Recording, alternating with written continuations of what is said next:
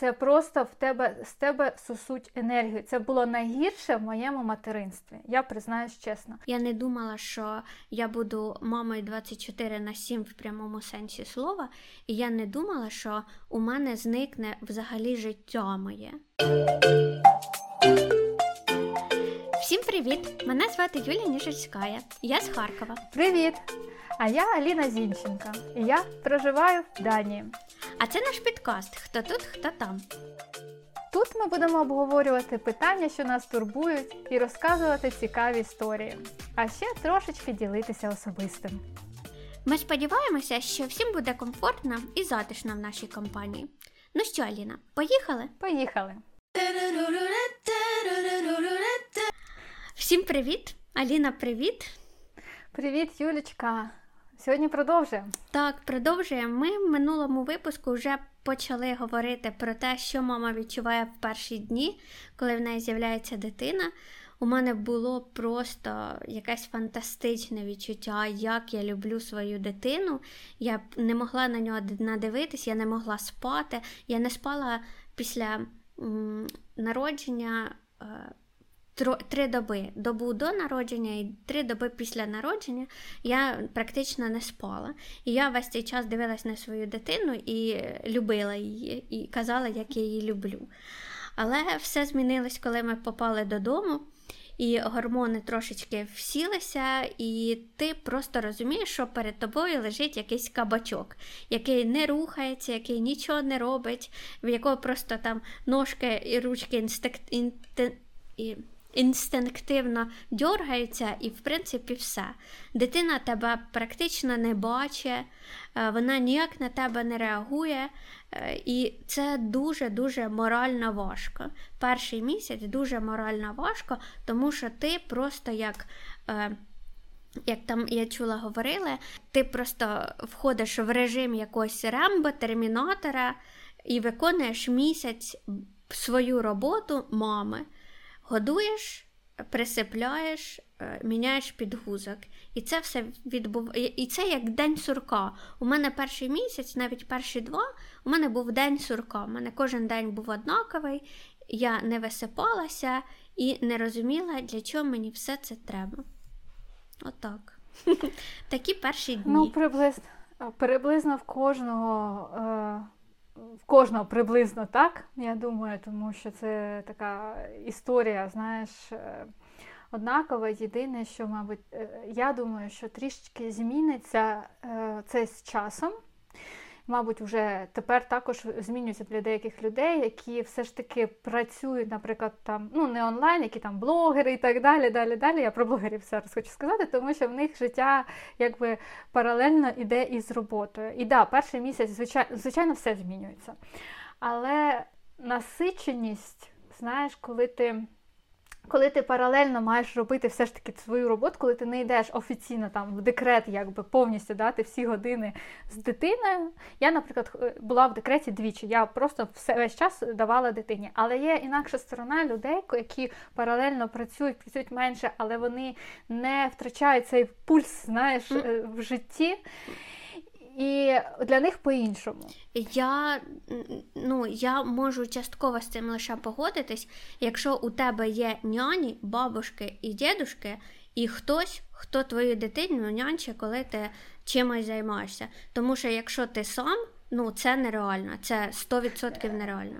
Да, да, І коли навіть якщо ти годуєш е, груддю, а не суміш, от ми про це теж поговоримо, е, то ну, ти наскільки прив'язаний до дитини, що ти ну, практично не можеш нічого робити, крім е, ну, бути з дитиною, тому що вночі ти її маєш годувати, вночі ти не висипаєшся, потім в день, коли дитина спить, наприклад, ти спиш з нею, і е, коли вона не спить, ти її нянчиш. І якщо в тебе є допомога, хто займається з твоєю дитиною, так, це може бути. Якщо ти Звичайно. сам. Звичайно, коли коли ти маєш працювати, да, коли ти вибираєш материнство VC, да, ті, VS uh-huh, uh-huh. робота е, з першого дня versus, да, робота, то звичайно без допомоги не обійтися. Я сподіваюся, моїй третій там вагітності допомога буде. Ну я не знаю з першого дня чи не з першого, але вона потрібна. І я до чого, що мама, е, зараз я хочу так, закінчити так, свою думку, то щоб знаєш, ми тут не розійшлися в думках, е, що мама втрачає, да, е, втрачає пульс життя, як да, вона не зовсім вона відстраняється від життя навколо, uh-huh. вона починає функціонувати навколо своєї дитини. І пізніше трішечки Мабуть, важко повернутися в цей ритм, коли в тебе, коли ти не коли ти працюєш, да, що паралельно, то ти приблизно розумієш, що взагалі відбувається в житті. А коли ти сидиш з дитинкою, так як було в моєму житті, не знаю, можливо, ну, і в моєму, в твоєму, і в моєму.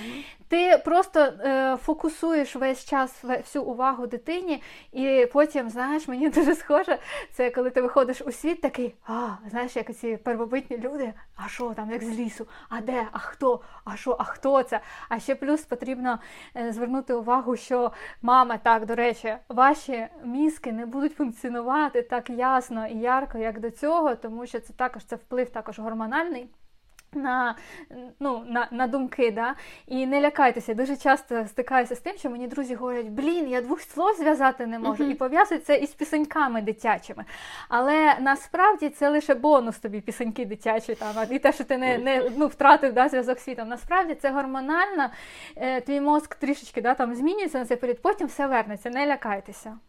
Ось От. це дуже слушно, все, що говориш ти, Аліна, тому що це реальність.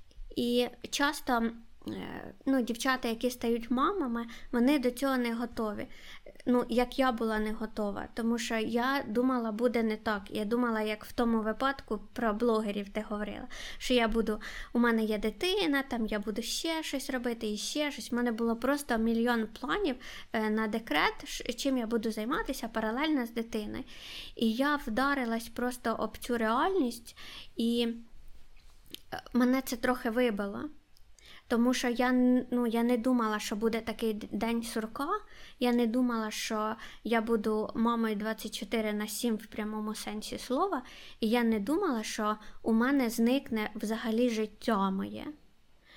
В мене були періоди, коли я була наскільки виснажена. Ну, я просто хочу про це погане теж сказати, щоб ну, ніхто не думав, що це все так просто.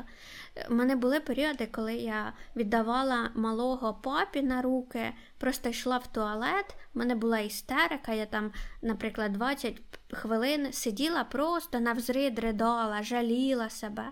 Е, так мені було погано і така я була втомлена.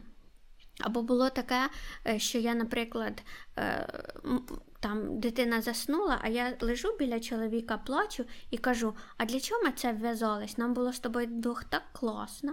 Ну, ти наскільки втомлений і е, виснажений, і ти втратив все своє життя, особливо, якщо до того воно знаєш, було яскравим, в тебе була класна робота, в тебе були друзі, е, в тебе були подорожі, в тебе там були якісь кудись походи. А тут ти не виходиш уже три місяці з квартири практично. Це дуже важко морально, і до цього треба бути готовим, що ти з цим ну, стикнешся. Да, в мене також були важкі, прям дуже важкі періоди. Я колись писала про це пост в День материнства, про те, що е, знаєш, обман, е, глобальний глобальний заговор, всімірний глобальний заговор е, заключається в тому, що ти забуваєш, коли в тебе починається ярка віддача. Ярка, я ще скажу, що це значить ярка віддача від дитини того самого материнського почуття, коли дитина підростає, коли вона вже вона так знаєш понаростаючи. Там дитина починає говорити, там казати, мама, я тебе люблю, там вдячність, якась всі-всі-всі оці, ну ти починаєш відчувати із віком дитини. да? Абсолютне материнство. Е, окрім відповідальності, яка приходить з перших е, годин життя дитини, твоєї глобальної відповідальності над життям дитини, потім пізніше, по наростаючі, приходить відчуття абсолютного щастя материнства. Mm-hmm. Я можу про це говорити, знаєте, як свого досвіду вже мами старших діток. Е, нагадаю, одному 9, іншому майже 6 років. Це відчуття наростає. Так от заговор заключається в тому, що коли тобі стає легше, коли ти абсолютно кохання получаєш у відповідь, у відповідь не лише ти можеш дарувати, а й обмінюватися цим, і получаєш у відповідь, ти починаєш задумуватися, давай ще. Планування дитини, як, наприклад, у вас там і в нас, воно класно. Але е, план, не планування, а бажання дитини на емоці, на емоціях, на тому, знаєш, я хочу це купити, там, я хочу це придбати, я хочу такий телефон і так далі, як можна казати про фіз, якісь фізичні да, там, матеріальні цінності. Приблизно таке саме відчуття Я хочу дитину відбувається, коли тобі стає фізично легше, коли є моральна віддача від ну, в моєму випадку, я в моєму досвіді це у більше старших дітей, коли з ними весело, смішно, е, класно, легше і так далі. І це материнство, знаєш, в такій прогресії іде, у вдячності за те, що ти мама, у абсолютній любові. А перші місяці, да, хочеться застрелитися. І чесно. Оце і навіть, я дуже думаю... влучно про застрелитись. І ось ця історія, що ти тільки що розказала, вона у мене вже є. Е, десь приблизно нам в три місяці стало легше, і от нам зараз шість, і е, десь в чотири е, місяці ми вже почали думати, що ну, прикольно було б ще одного. Ну, тобто, нам вистачило 4 місяці, щоб забути весь той треш, який був, і вже почати думати, що ну, в принципі, все не так і погано, і якби можна іще одну дитину заводити. І тут не треба тягнути, бо е, з минулих пологів в мене пройшло вже 6 років. І якби ми планували відразу троє дітей. І знаєш, я вже зараз думаю, блін, я зараз отримую кайф від самої себе, від своїх е, відносин з чоловіком, від буденності, в тому, що діти, в принципі, від мене вже ну не відрізані, але вони вже там самостійно можуть навіть приготувати собі щось їсти, там елементарне, десь вони там е, є, в них є своє власне життя. Uh-huh. Да? І я така. Хочу дитину і думаю, блін, знов це в'язуватись. Тут уже знаєш, треба не пере, не пере, переступити цей порог, коли тобі не хочеться знову таких якихось е, тем. Е, Просто і, ну, варто... і, і поки перша дитина маленька, і друга буде маленька. Вони е, знаєш, двоє маленьких, ти якось переживеш це, поки вони маленькі, а потім вони виросли, і все хорошо, і в тебе якби є діти. А коли великий да, от, розрив, ось ця історія, ми про неї теж думали. Але ще, ну, як для мене, проблема в тому, що я хочу таки дати своєму організму відновитися. Звичайно, це обов'язково. Тому два, що... Мінімум два роки це це Тому дуже що це дуже складно все для організму. Е, ти, наче зовні відновився, дивишся на себе в зеркало, ти ніби як і був. Але ж всередині там все все не, не так, як було. І справа ще в тому, що е, жіночий жіночий організм він е, зношується з кожною наступною uh-huh, дитиною. Uh-huh. Я можу судити по собі. Що, Тобто це неправда е... про те, що вагітність омолоджує. Люди, це неправда. Ну, є різні, знаєш, можна, можна, може, може, омолоджує, вони мають на увазі те, що ти виглядаєш краще, ніж ти виглядав там до цього. Це це так, тому що гормони міняються, і ти можеш виглядати краще. Може очиститися шкіра, наприклад, якщо в тебе були проблеми да, там, з прищами. Може, ти не знаєш, як повернуть гормони, ніхто. І оця, до речі, тут зачепити цю тему, типу, ну я всі дав голос сміюсь, коли кажуть, моя мама народжувала легко, і я народжу легко. Ну це класно, це оцей вихід класний. А коли кажуть, моя мама важко народжувала, і я народ, буду народжувати важко, я тоді прям бить хочу людину. Я кажу, як? Ну причому маминий організм і твій. Ну, типу, це передається. Взагалі ні. У мене ні, було двоє пологів. Да, це прям ілюзія. Знаєш, у мене було двоє пологів і двоє абсолютно різних. І і це бред. На це на на результат, на процес ваших пологів впливає лише ваше особисте життя, гормони, тіла, фізіологія, моральний настрой, багато багато пунктів, але лише особисто ваших. Ну і плюс е, е, впливає на це ще те, як взагалі там твоя дитина ще вирішила, да, да, якою да, вона вирішила бути, як вона вирішила лежати в тебе в животі, е, захотіла вона перевернутися чи не захотіла перевернутися. Ти на це ніяк не можеш вплинути. особисті фактори. Тобто, і ну за це омолодження, так я, наприклад, вигля... виглядаю зараз. Ну мені більше я зараз подобаюся, і фізично це відчуваю краще ніж давно, колись давно. Але е, 6 років пройшло з останніх пологів, і це були важкі роки, мабуть, років 4, не 2, як говорять лікарі, а 4 я відчувала, що якщо я зараз завагітню і народжу ну, наступну дитину, ну може це мене не вб'є, да? але це прям непоправно буде погано для мого тіла. Ну ви ж відчуваєте свої, свій організм, своє тіло, mm-hmm. свої якісь сили. І це довгий період. Якщо за перші пологи я відновилася, ну так як по відчуттям, тому що насправді я не здавала там кожен рік аналізи, це все порівнювала. Там, звичайно, гінеколог, якісь там були да, пункти, точки, по яким я зрівнювала. І власне по власним відчуттям організму, по реакції там на алергії, на, на алергени, по різним різним різним пунктам, то після перших пологів. Моє тіло відновилось десь приблизно через рік-півтора, хоча пологи важкі були. Після других легких пологів я відновлювалась років три або чотири. От зараз, ну, 6 років я відчуваю, що зараз я можу. А тоді я відчувала, що я, знаєш, е, ну, десь пропаду, мабуть, просто. Бо це важко. І цей випуск уже не про пологи, але ми забули про це поговорити минулого разу. Про те, що е, жінки, коли вони вагітні, в більшості випадків, не завжди, але в більшості випадків набирають досить багато кілограм. І це дуже впливає на тебе психологічно. Я ставила собі планку в 10. Тобто я хотіла набрати 10 кілограм за вагітність. Ти така позитивна, я тобі сказала, тому дуже що 10 це мені кажеться дуже, дуже мінімально. І дуже прям. У мене сталося так, що в мене не було токсикоза. Ну, практично зовсім не було. І він був незначний, і його, щоб ну, е, перебити, мені дуже хотілося солодкого. І якщо там люди в першому триместрі е, скидають вагу, то я в першому триместрі там набрала 4 кілограми, в першому ще ні живота не було, ще ні дитини не було, а в мене вже було плюс 4 кілограми. І так я за вагітність набрала 15. При тому, що я вже там другий, третій триместр дуже контролювала своє харчування, дуже багато ходила, там по 10 кілометрів в день, але навіть це не допомагало, все одно звідкись ця вага набиралась.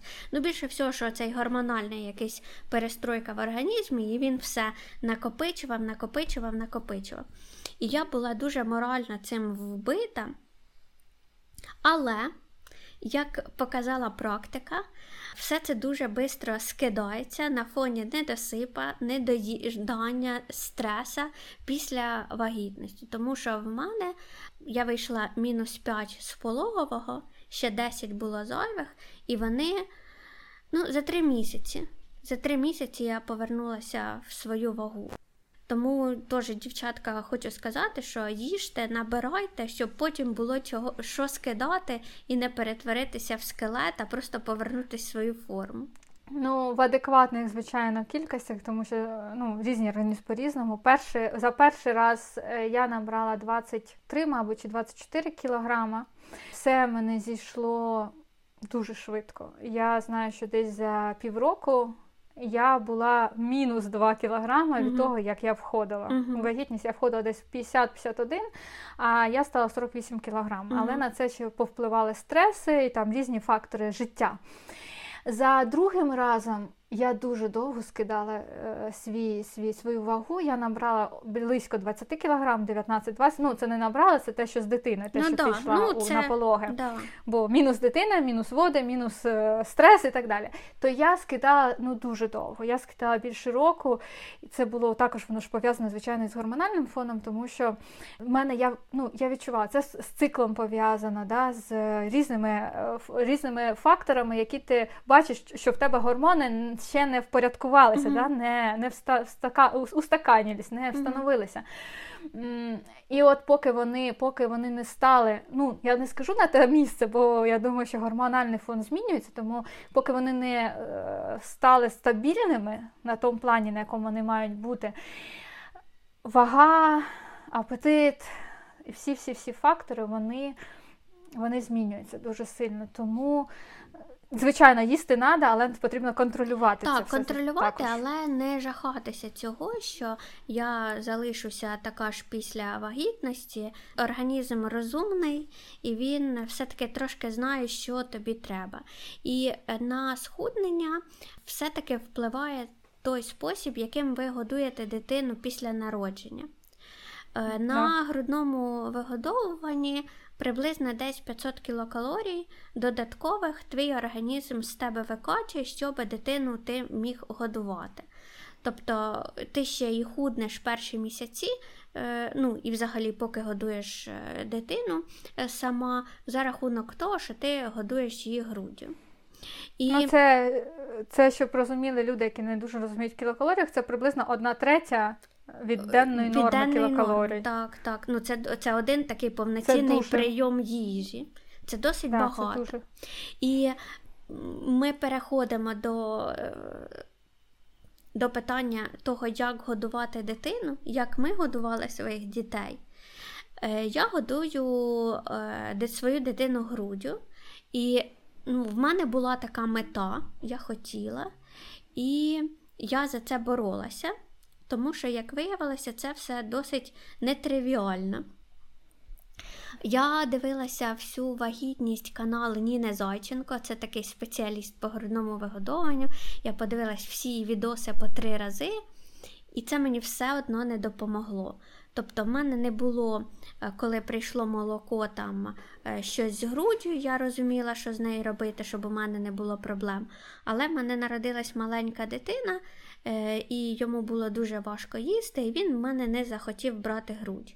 І три місяці, ой, три місяці, три тижні я просто стіджувала молоко і годувала дитину через шприц, просто щоб е, ну, він получав молоко, я не годувала сумішу. І це, ну, Але це моя е, моя позиція, я так хотіла. І тільки через три тижні нам вдалося змусити якби, його е, уже їсти не через шприц, а самому. Це було дуже важко. І ну, якби у нас не вийшло, ще тиждень, напевно, я б змогла грати в ці ігри, але більше ні. І напевно ми б перейшли на суміш. Аліна, як ти годувала своїх дітей? Настав момент істини, настав момент Ікс. Е, коли Юля мені подзвонила і сказала про підкасти, ми відразу з нею в той самий день поговорили про те, що Юля, я буду погано казати про ну, я буду казати свою думку про грудне е, вигодовлення. Вона не погана, але вона інакше. От я хочу розказати. Настав момент Ікс. Вона вона не інакша. інакша. З того, що я пам'ятаю, е, да, вона да, не інакша. Да. Просто розкажи, а я зроблю коментар. Да, е, Я хочу звернутися до дівчаток і до жінок, які вже там годують або мають однозначну думку за грудне вигодовування, за те, що це круто. Ребята, це дуже круто, це дуже важливо, дуже класно, якщо ви любите, якщо ви хочете це робити, якщо вам це в кайф, отут важно в кайф, якщо для вас це дуже природньо і класно, якщо ви відчуваєте, е, згадайте інстаграмні картинки, коли мама там не інстаграм, просто картинки, коли мама тримає і кормить дитину, оця ось вся воодушевленість. воодушевленість, і все це дуже класно і кайфово, і я руками і ногами за. Но в моєму житті був інакший випадок. Психологічно я ненавиділа цей процес. От прям от не просто не любила, не підходила, не я йшла на жертву, щоб це робити. там І все це це особливо жертви слова я не люблю.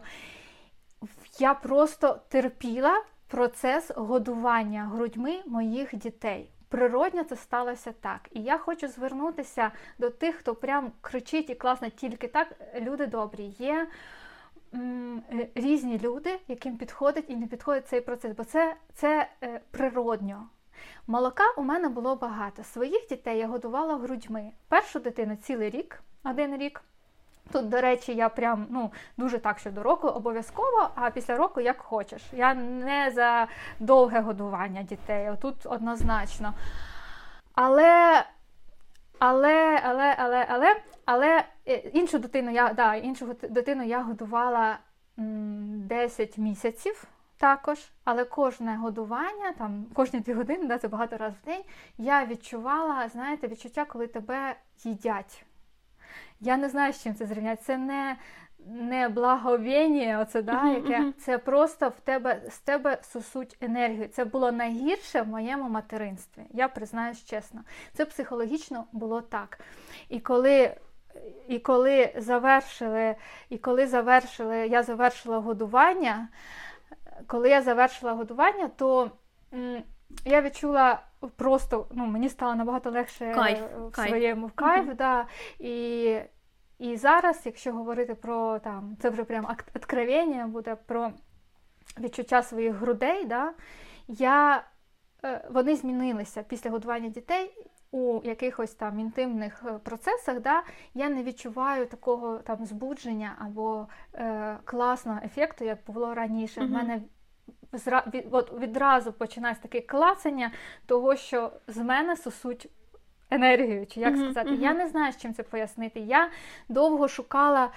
Я довго шукала собі виправдання, чи як, тому що на мене якраз і була ця дія цього пресінгу, цей, тому що це так треба, щоб було. До речі, не моїх близьких і рідних, а такого суспільства. Uh-huh, uh-huh. Я шукала виправдання, доки я не натрапила на статтю лікаря про те, що це нормально, у декого так буває. Так, так.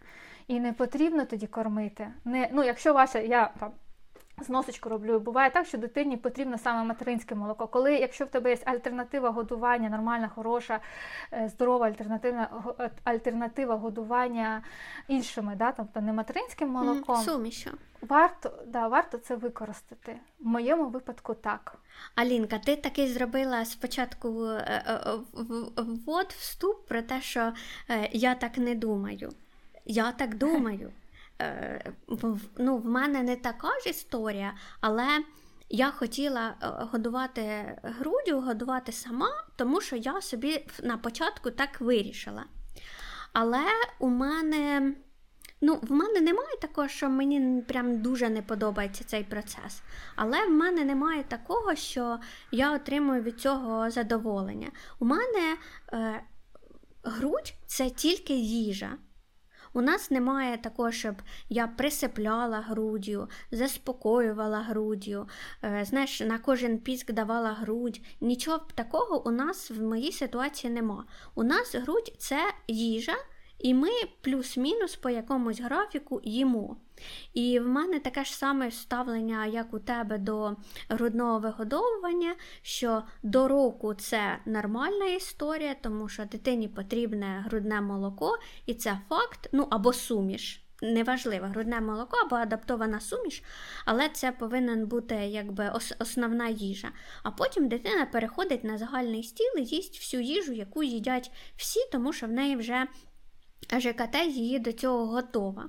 Я не проти того, що інші мами отримають від цього задоволення, е, або там хочуть, щоб ще кращий імунітет дитини, годують там до 2 до 3 років. Ну, ВОЗ рекомендує до 2, але ж це, знаєш, така штука з ВОЗ, що це е, для всіх країн світу. Тобто, якщо це ми беремо Африку, то можливо там є сенс і до 5 років годувати дитину грудним молоком, тому що це найкраща їжа там для них. В нас я в цьому не зовсім бачу сенс, але це моя точка зору. І про е, грудне вигодовування і суміш, мені здається, що якщо тобі комфортніше годувати сумішю, якщо в тебе ще є якісь е, задачі в житті, так? крім того, що годувати дитину, е, ти ще щось маєш робити, наприклад, ходити на роботу, бо ти там заробляєш в цій сім'ї гроші. То суміш це абсолютно нормальна, адекватна. Зараз всі ці суміші дуже класно адаптовані, діти на них ростуть прекрасно і немає в цьому ніякої проблеми. Тим більше, наприклад, я дитина, е, яка ну, яку народили 30 чимось років тому, і мене не годували груддю. Я вже тоді е, росла на суміші, і не таких, як зараз, а мене там манкою годували, згущеним молоком годували, розбавленим. І все, в принципі, окей. Я абсолютно з тобою погоджуюся, і е, у мене таке ж практично ставлення до грудного вигодовування. Я розумію, що це дуже корисно для моєї дитини, тому якби я пішла на це. Ну і єдиний зараз такий плюс я бачу в цьому, що все-таки вночі мені не треба йти е, колотити ці бутилочки, а я погодувала дитину і все. Але ну, це має бути їжа ну, для мене. Для мене це їжа, а не якась е, історія про любов до цього. Безумовно, потрібно дивитися по е, вашим можливостям, по вашому бажанню, по тому, як е, вигідніше і як краще да, особисто для вас. Але я до чого, що не має бути якогось у материнстві, взагалі не має бути того, що хтось вам говорить uh про те, що це Правильно. повинно так, uh оце uh повинно так бути. І е, тут це важливо. Я про це не знала. Знаєш, я. Ну, по-перше, я взагалі там з пілінанням, з пупками, з усім робила так, як було важно мені тут, да.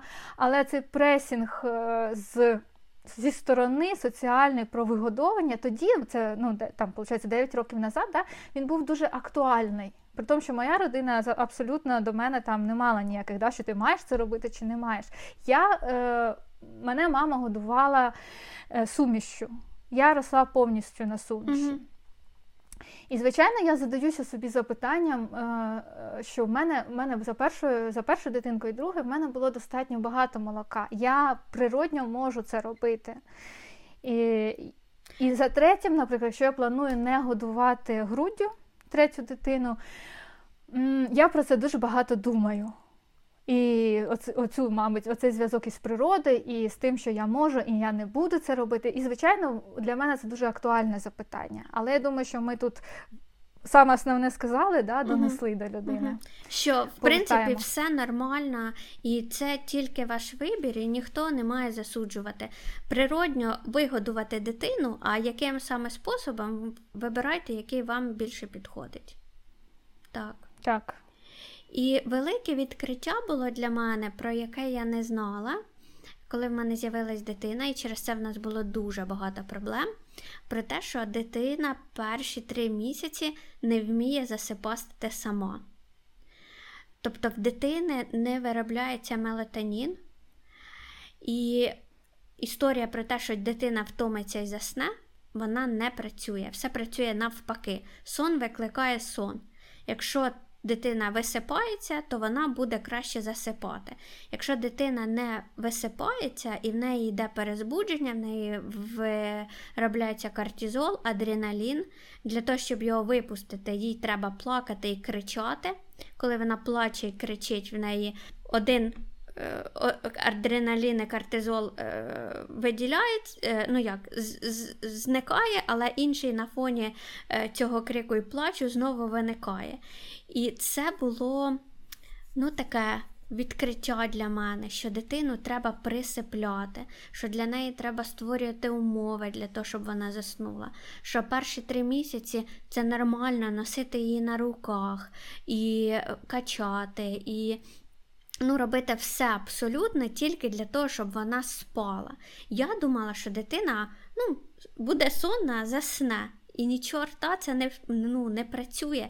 І мені здається, що коли ти приходиш е, в пологове і коли ти народжуєш дитину, тобі зразу повинні все це розказувати і взагалі давати якийсь посібник по тому, як дитина має спати, як її приспати, е, що е, немає ніяких рамок, скільки твоя дитина повинна спати, в якому віці, що це індивідуальні норми, і це ну прям дуже складна тема.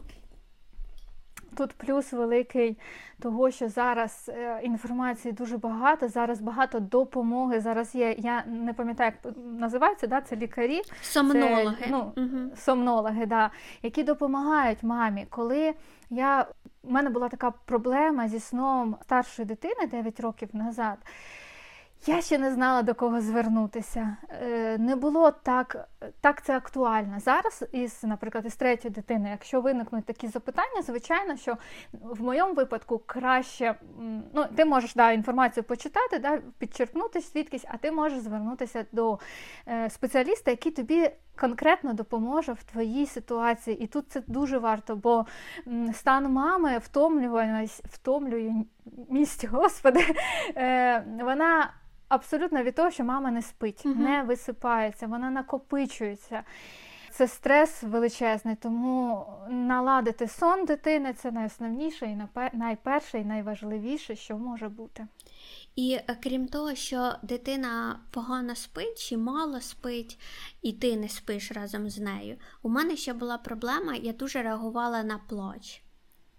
У мене прям так боліла голова від того, коли дитина плаче, що ну, я просто сходила з розуму. У мене просто розпухала голова, таке враження, що в тебе просто закриваються очі, болить голова, і ти ну, абсолютно непрацездатний. Тобі треба ще півдня з дитиною е, пробути, а ти не можеш ночі дочекатися, то що ти вже просто не вивозиш це все.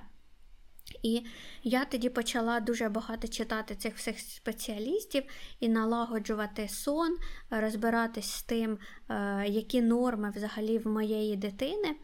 І повернуся знову до мого чатіка з моїми мамочками, в чому він мені дуже допоміг. І якщо у вас буде можливість, е, це дуже класно, коли у вас є мамське ком'юніті.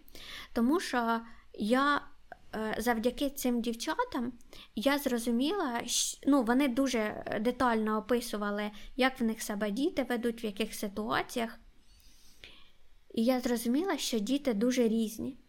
І ти не можеш порівнювати свою дитину з сусідською дитиною. Якщо тобі там сусідка говорить, ой, в мене дитина, там я її положила, і вона собі сама заснула. А в тебе дитина просто ти вже там е, такі танці з бубном з нею е, витворяєш, а вона в тебе все одно не спить.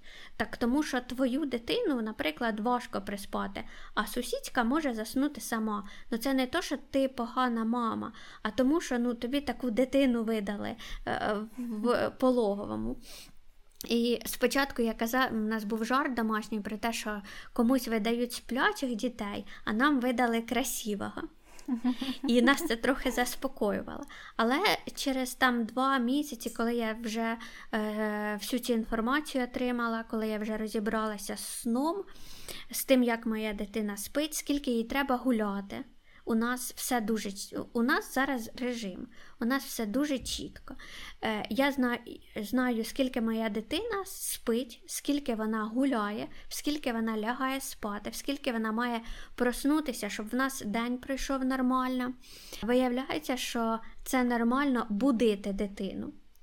Типу, не можна дитині давати спати скільки, скільки вона хоче в день, тому що тоді вона не спатиме вночі. Е, ви, І ви, як мама, маєте це контролювати. Інколи зі сторони, як я веду себе своєю дитиною, це може виглядати жорстоко, тому що в мене там будильник в 7 ранку прозвенів, е, скільки б Міша вночі разів не проснувся, чи в нього там були ночні гульки, скільки він ввечері не ліг спати, в сім ранку ми просипаємося. Тому що на, у нас режим, і якщо я не буду дотримуватися того, цього, то в нас просто піде якийсь круговорот е, неспання в природі.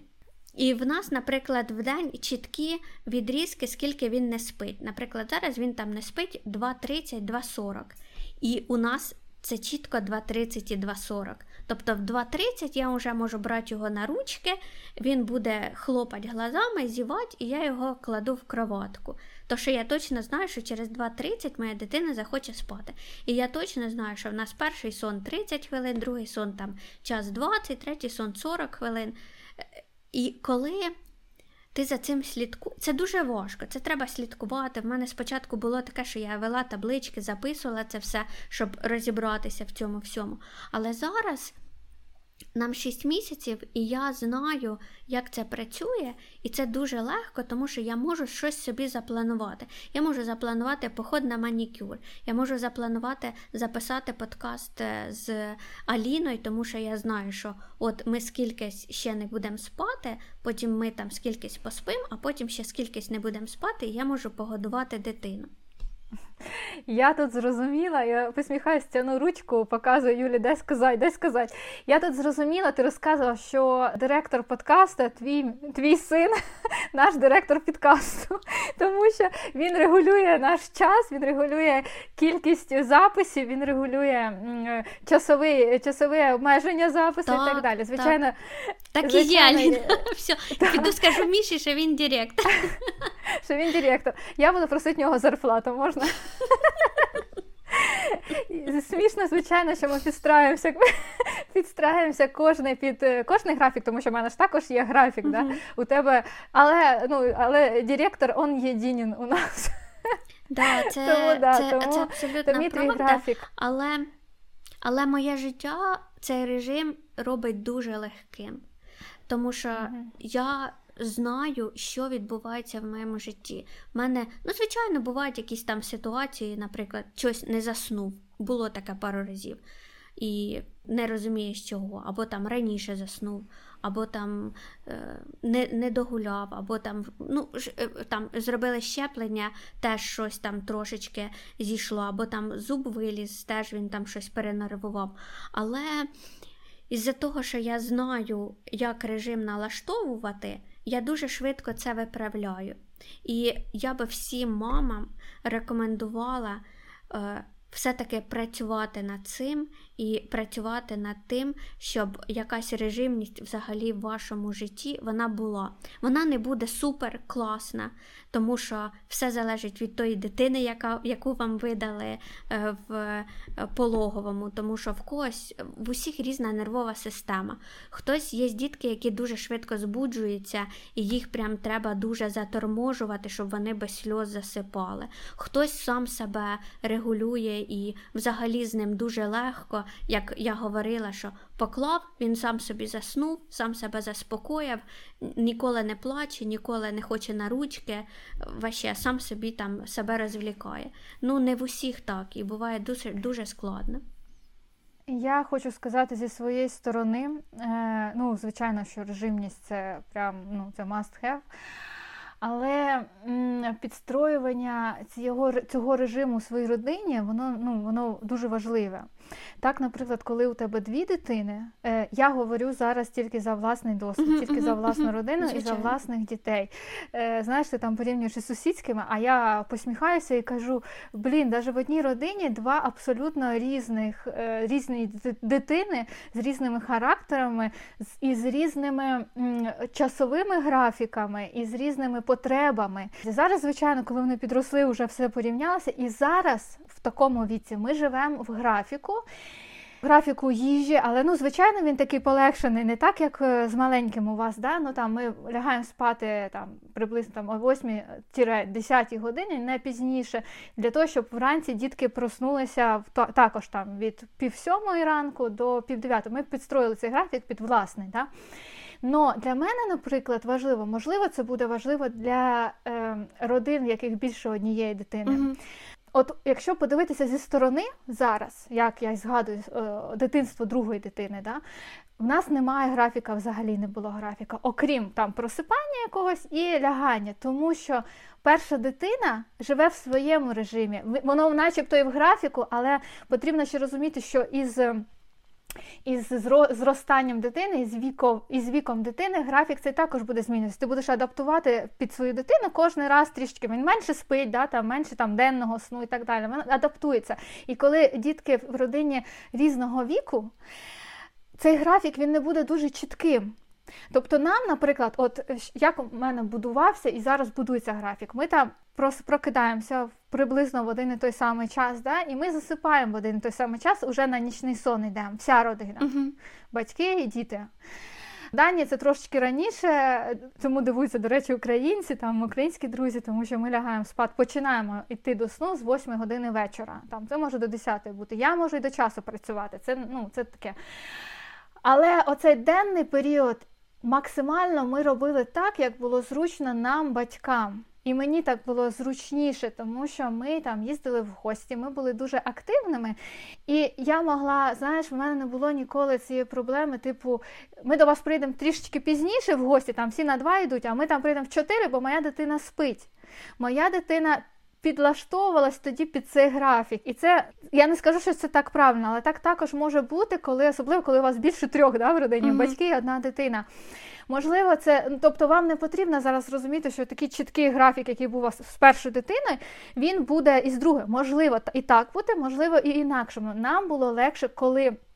Дітки підстраювалися вже під батьків, ну, звичайно, з розумінням того, що дитина там спить там годину, дві, три, сорок хвилин і так далі. В них є цей внутрішній графік. Але не було в нас, не виникало, наприклад, тоді проблем з тим, що дитина, наприклад, спить у ліжечку своєму, і нам треба їхати кудись там через деякийсь час. да, І ми цю дитину брали сонну, переносили у машину, і вона не прокидалася, бо в неї uh-huh. також вона далі спить. І ми це приїхали, наприклад, вона могла спати, навіть коли ми приїхали у гості. Uh-huh. І все. Тобто така фантастика також існує. Ви маєте підібрати під себе графік. Графік обов'язковий. І дуже класно зараз в інтернеті дуже багато інформації, коли скільки сна має бути в дитини, і скільки ну там да, по, по їхньому віку. І це також варто. І у нас зараз, Юрочка, ще останнє да, скажу. Да. У нас ще наше життя тут дуже пов'язане із е, садочками і з няньками, тому що виховання наших дітей від 8 місяців абсолютно пов'язане 80% виховання і графіку іде за рахунок закладів, які вони ходять. Угу. Це там няньки. Да? Угу. І якщо нянька там ложа, в них там графік чіткий. І вже батьки підстраюються під графік няні. І це оцей період переходу в садочку він дуже-дуже дуже важкий, тому що він відрізняється від, від режиму дня mm від режиму дня. І тоді вже вже нянька нас бере так за спинку mm і каже: будь ласочка, виспите з такого, то по такий час, для того, щоб їй легше було. І так само нам легше. Ну, тобто, я їй прошу, наприклад, не будить дитину, або наоборот будити. Тобто, ми, от у нас об'єднана робота, і це також вписується в твій графік. Просто коли дитинка вже 8-9 місячна, вона ж спить в день набагато менше, там уже один-два сна, ну два, два сна, наприклад. І коли вже два сна, і там уже режим, все це трошки простіше. Коли вони отакі ще там е, від 1 до 6 місяців, коли ну, е, ми досі спимо 4 сни в день. Е, тому що. Те, про що ти говорила, про ті таблички, які є приблизні в інтернеті, uh-huh. у нас з ними був конфуз, тому що я на них орієнтувалася. Uh-huh. І я хотіла, щоб моя дитина як більше спала. І ввечері я е, рано її вкладала спати, тому що начиталась про це раннє вкладання.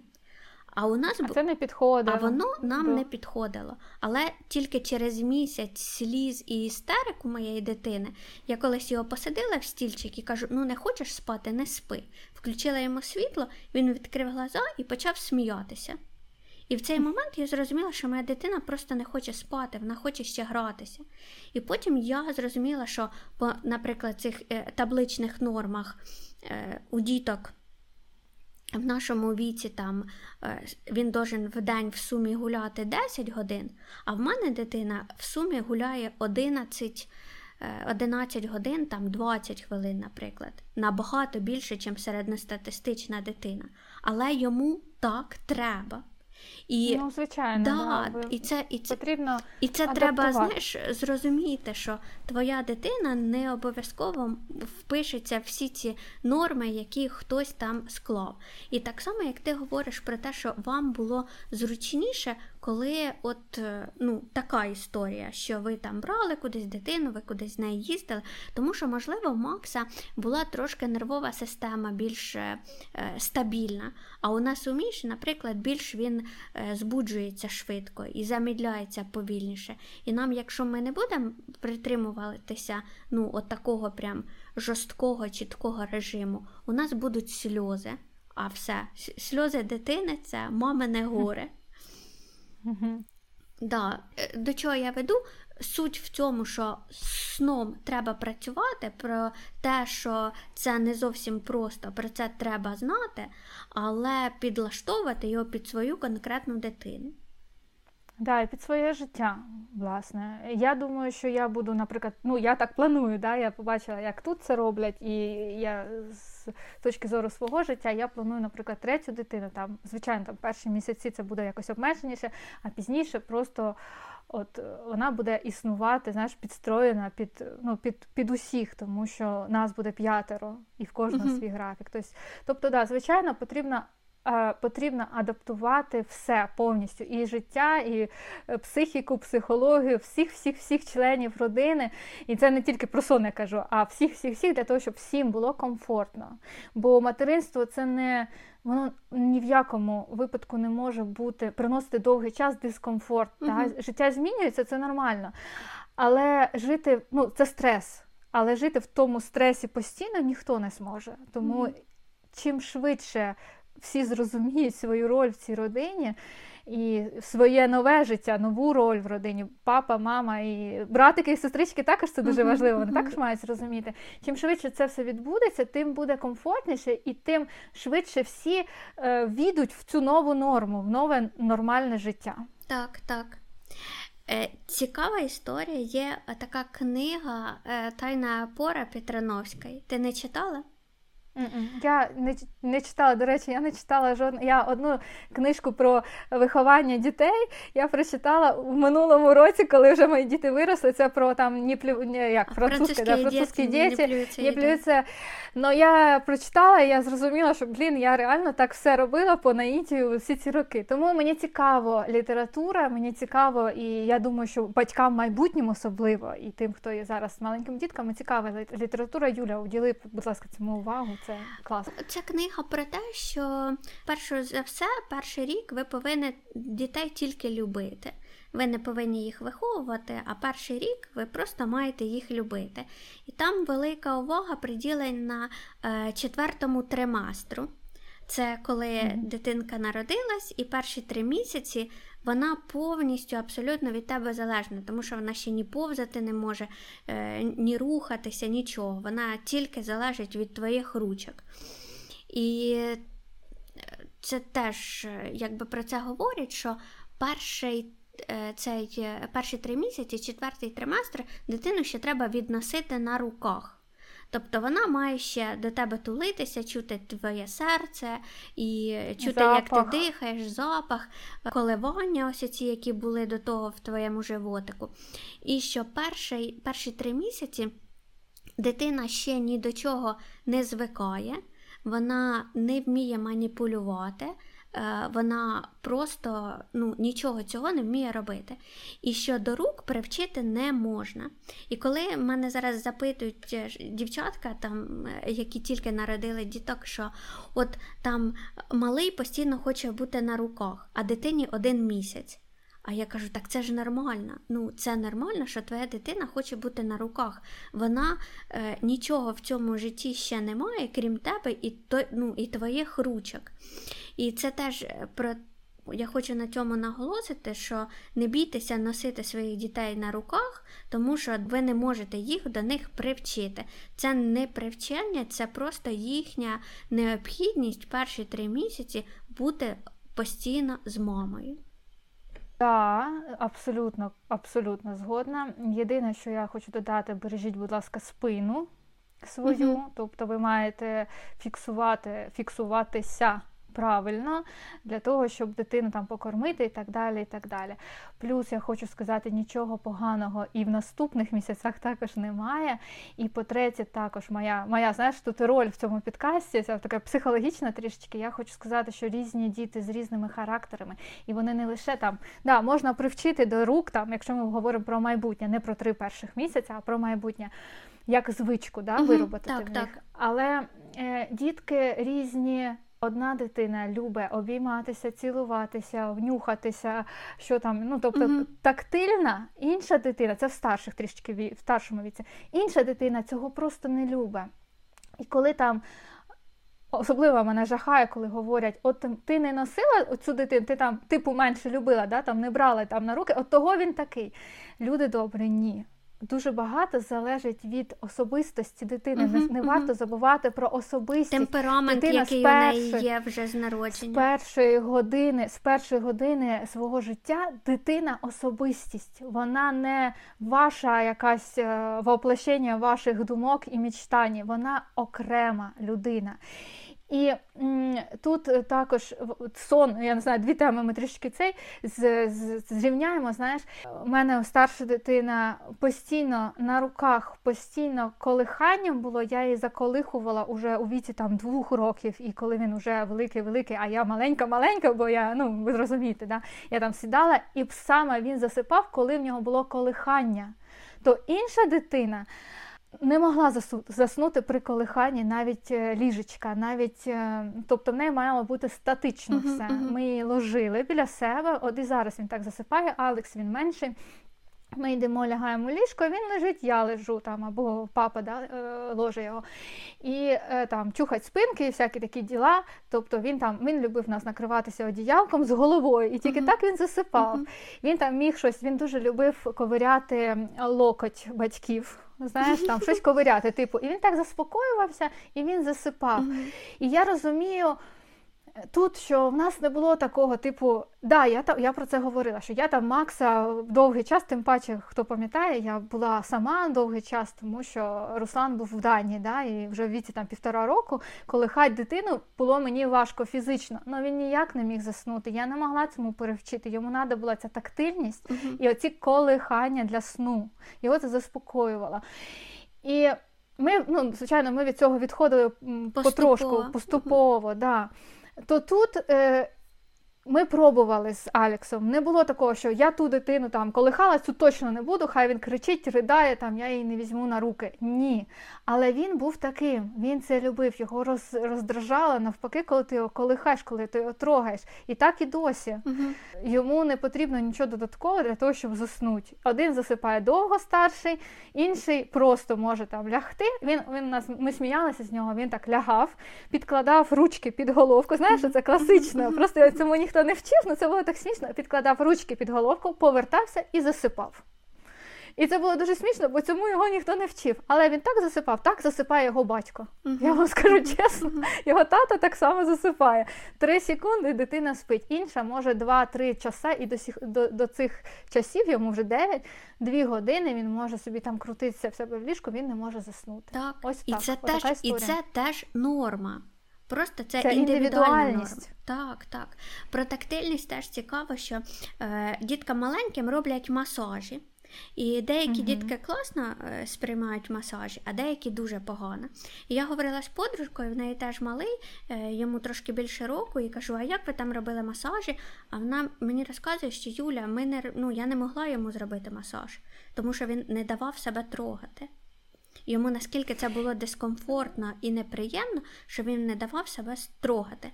У мене просто, якщо я роблю міші масаж, він там просто закачує глаза, пищить, і він просто максимально кайфує від цього. Йому наскільки подобається, коли я його трогаю, тьомаю, жамкаю, він такий просто розпливається, як е, е, вообще просто. Я хочу ну, маю важливу історію про особисто мене. Е, вона трішечки така не фантастична, фантастична, не фантастична, але висновок тут зрозумілий буде. Про пеленання. Да? Пеленання. Ми не будемо це окремо говорити. Я думаю, якщо немає в плані uh-huh. в нас, е, скажу точно, що в часи, коли я була дуже коли я народилася, було популярно пеленати дитину. І моя мама, е, намагаючись це зробити зі мною, я друга дитина, є в мене старший брат, якого я так я не пам'ятаю, але здається, пеленали. Да? Мене не могла ну, запеленати ніяк, тому що я випростовувала ручки, я кричала адським криком, і не могла вона мені це зробити.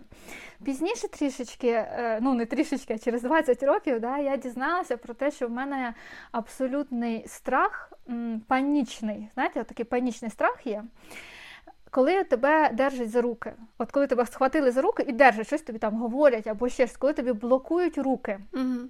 Я згадала, це був це був процес роботи із е, не зовсім психологом, але ми тут в підкасті скажемо, що це психолог. Да? Е, ми прорабатували цей страх. Тому що він мені заважав в принципі в житті. Я згадувала, як ми, ну, як ми бавилися з моїм братом, і мене брат замотував, знаєте, там в коврики або в полотенце. Він мені блокував руки, тобто він мене пеленав, да? але це вже в віці там 5-6 років. Це була така гра, там кататися по полу і так далі. І я я пам'ятаю дуже сильно оцей жах панічний, коли ти не знаєш, що тобі робити, в тебе ну, просто зупиняється серце. Угу. Коли я прорабатувала цю ситуацію із психологом, не лише психологом, а там ну, є така штука, як ем, регресії, зараз вони називаються. Ну, Це приблизно це коли тебе погружають е, під гіпнозом або під медитацією, погружають у твій там внутрішній стан. Да? Ми вияснили цю штуку. Про те, що ця паніка, я не буду також в дрібниці, ця паніка прийшла до мене з моїм народженням. Ніхто мене там не держав за руки, не зматував в цьому моєму uh-huh. житті. Він uh-huh. мені цього не робив. Але цей психічний стан передався мені з народженням. Ну, якщо там люди в це вірять, а так слухачі, да, він прийшов з минулих життів. Якщо в це ти в це віриш, якщо ні, просто признайте, що людина приходить в цей світ із своїми вже набутими, ну не набутими, Якимсь а вже набором своїми речей. набором mm-hmm. страхів і речей, які є. От от про це тактильність, про яку одна дитина любить, друга не любить, це елементарно. Так само дитина може боятися вогню, води, як ти купаєш там, або ще чогось, чогось, чогось. І це і нормально. Керуватися, і це, це нормально. нормально. Керуватися, керуватися тим, що тобі скажуть мама, папа, там в моєму випадку, да, пеленай. Ти можеш угробити своїй дитині е, нервову систему, можеш зрозуміти, як якщо це страх не просто страх, а це панічне, uh-huh. панічна атака, панічний страх. До чого, що ви маєте слухати, звичайно, своїх дітей, дивитися, що їм так, що їм не так. І про купання, я тут сказала про воду. Е, можу, може трішечки по-іншому, тому що дітки часто я бачу цю історію, коли дітки люблять купатися, потім різко вони не люблять купатися, потім знов люблять купатися і так далі. І часто батьки думають, починає там хтось купав, дідушка, бабушка чи хтось інший купав дитину, да?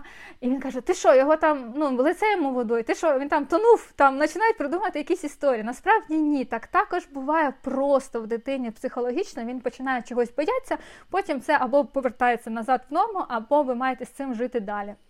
Не обов'язково від випадку. Угу. Так також буває. Угу. І це цікава штука про е, те, що мама, із-за того, що вона 24 на 7 спочатку проводить час з дитиною, вона всі ці нюанси вона з часом починає розуміти. І коли ти проводиш мало часу, ну коли дитина народилась, і коли ти з нею проводиш мало часу, бо в тебе там няні, робота і все таке, ти просто про свою дитину все це будеш не знати. І це у мене не так, тому я не знаю, наскільки це критично. Але щоб знати отакі нюанси, про які говорила Аліна, і е, це з дитиною треба проводити дуже-дуже багато часу, щоб ти не думав, що це е, не якась проблема, а ти розумів, що це норма. Мама, мамина функція, основна функція мами весь час. Я зараз ти розказуєш, а я про це думаю. От за весь час материнства функція спостерігача. Відключіть свою медичну сестру, лікаря, відключіть свого вчителя в собі, я маю на увазі, відключіть якогось там, не знаю. О, я не знаю, кого ще може, да, роль ви на себе приміряєте, це все мамі, звичайно, потрібно. Ви її лікуєте, ви її вчите і все, все, все. Але основна материнська функція спостерігати за дитиною. Щодо медичної, наприклад, сторони, існує така думка тут, в Данії, коли ти дзвониш, наприклад, до лікаря, про це мало хто знає, і там дитина кашляє, там не спить, там ще щось.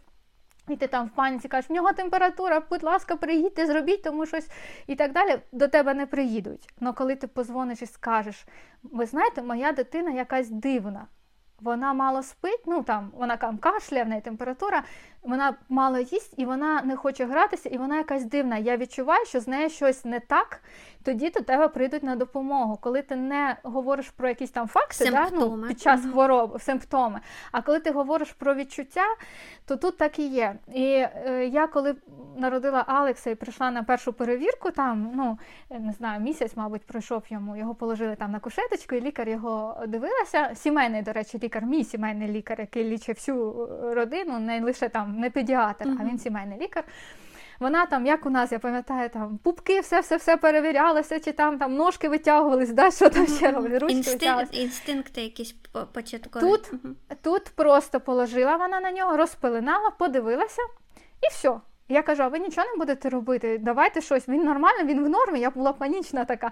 Він в нормі, ви що? Як тут? Е, а вона говорить, вона на мене так подивилася, знаєте, така усталий взгляд. Uh-huh. І вона, Бо я ж не одна мамочка, яка так приходить. І вона так подивилася і каже, дуже спокійно, каже, ваша дитина щаслива? Я така кажу: взагалі до чого це? В нього пупок, в нього ноги, в нього, може, в нього спина неправильна, може, голова крива, роднічок не зажив, що там ще має бути? Вона каже, ваша дитина щаслива? Я така, да. А ти щаслива? Кажу, да. Вона каже, значить, у вас все в порядку. Все. Все, про, все. Оце поняття, ну тут в даному випадку, да, в даному контексті щастя включала в себе. Дитина нормально спить, нормально, дитина нормально їсть, нормально, какає, вона хорошо, хорошо. Ти нормально, нормально. Психологічно на чоловіка не нападаєш, на дитину не нападаєш, Марта не хочеш, не хочеш. Все, все хорошо. Так, так. От, і я з цим принципом з того самого моменту почала жити. Чому я 5 років до цього з цим не жила, я не знаю. Але з того самого моменту я почала з цим жити. Так. І це основна моя стратегія материнства. І е, мій висновок за перші 6 місяців життя дитини про те, що щаслива мама, щаслива дитина. Е, Однозначно. Дітки, це все дуже класно, і я вже кайфую, мені вже класно і подобається, я хочу ще дітей, але ніколи не треба забувати про себе, тому що за собою треба теж доглядати, робити для себе щось теж приємне. І коли ти щасливий і в тебе є якась сила і енергія, тоді і дітка твоя теж буде поряд з тобою також. Да, Лінка? Угу. Да, все проходить, мами, пам'ятайте, це теж. Знаєш, я тут вже включаю свою експертність старших діток, тому що е, пам'ятайте, що це тільки період. Таких періодів багато, все змінюється, не ну, легше, я не знаю, з якої точки зору дивитися, легше буде чи не буде, вже не буде так, як було точно до народження uh-huh. дитини. Е, буде по-іншому, буде щасливіше, буде важче, буде легше, буде класніше, буде відчутніше по-різному. Будь-які прикметники сюди, е, але ви кожного разу ви маєте пам'ятати, що це період, що про прийде час, особливо мама малесеньких діток, які зовсім ще крошечні, коли 24 на 7 прийде період, коли ви ваше життя ну не повернеться назад, але ви зможете жити для себе. Також. Ви ніколи не будете mm-hmm. абсолютно жити для дитини. Ну от на даний період я можу заявити про своє власне життя, десь от ну меншому 6 років, да, десь 2 роки, як я. М- я живу для себе. От от те відчуття, коли ти можеш піти зразу себе покормити, потім дитину покормити, ти можеш там вирішити, ні, я це буду зараз робити, темно пізніше. Тобто, коли ти можеш відкласти, немає тих первичних потреб, або як первичні потреби дитини, вона забезпечує сама собі сходить в туалет, сама там витертись і так далі, покупатися самі. Наступає цей момент, наступає цей період, і ви тоді починаєте знову жити. І з яким, з яким результатом? Ви з якої точки ви це починаєте особисто для себе, буває, жінки приходять до цього і кажуть, я пусте місце, я не можу нічого, є дитина і все. А дитина вже ну, трошечки від вас відходить. І тут потрібно, тут дуже психологічно важкий аспект мами старших діток, коли ти маєш повернути своє життя знову, uh-huh. з новою орбітою. Знаєш, да? На стару ти не повернешся, а з новою орбітою, але вже із сонечком навколо себе. Важно. Потім воно все устаканиться, але себе підняти на деякий час на перше місце для того, щоб зрівняти і себе знов вписати в родину, як уже маму, жінку, і також ну, також члена родини, не лише там годувальницю, витиральницю, mm-hmm. купальницю і так далі. Це теж важливо, але це вже ну, на старших діток. І якщо ти молода мама, і в тебе тільки з'явилась дитиночка, або тільки з'явиться скоро дитиночка, то просто прийміть це що вам треба віддати їй повністю себе на деякий час. Просто да. ви маєте народжувати дитину. Я, От в мене не було цього розуміння, і мені дуже шкода, що його не було, тому що, може, б мені було морально легше. Вам треба розуміти, що на перші кілька місяців ви просто належите дитині просто постійно. Але це пройде. Трошечки, да. трошечки, це пройде. Кілька місяців просто вам треба взяти себе в руки і просто пережити цей період.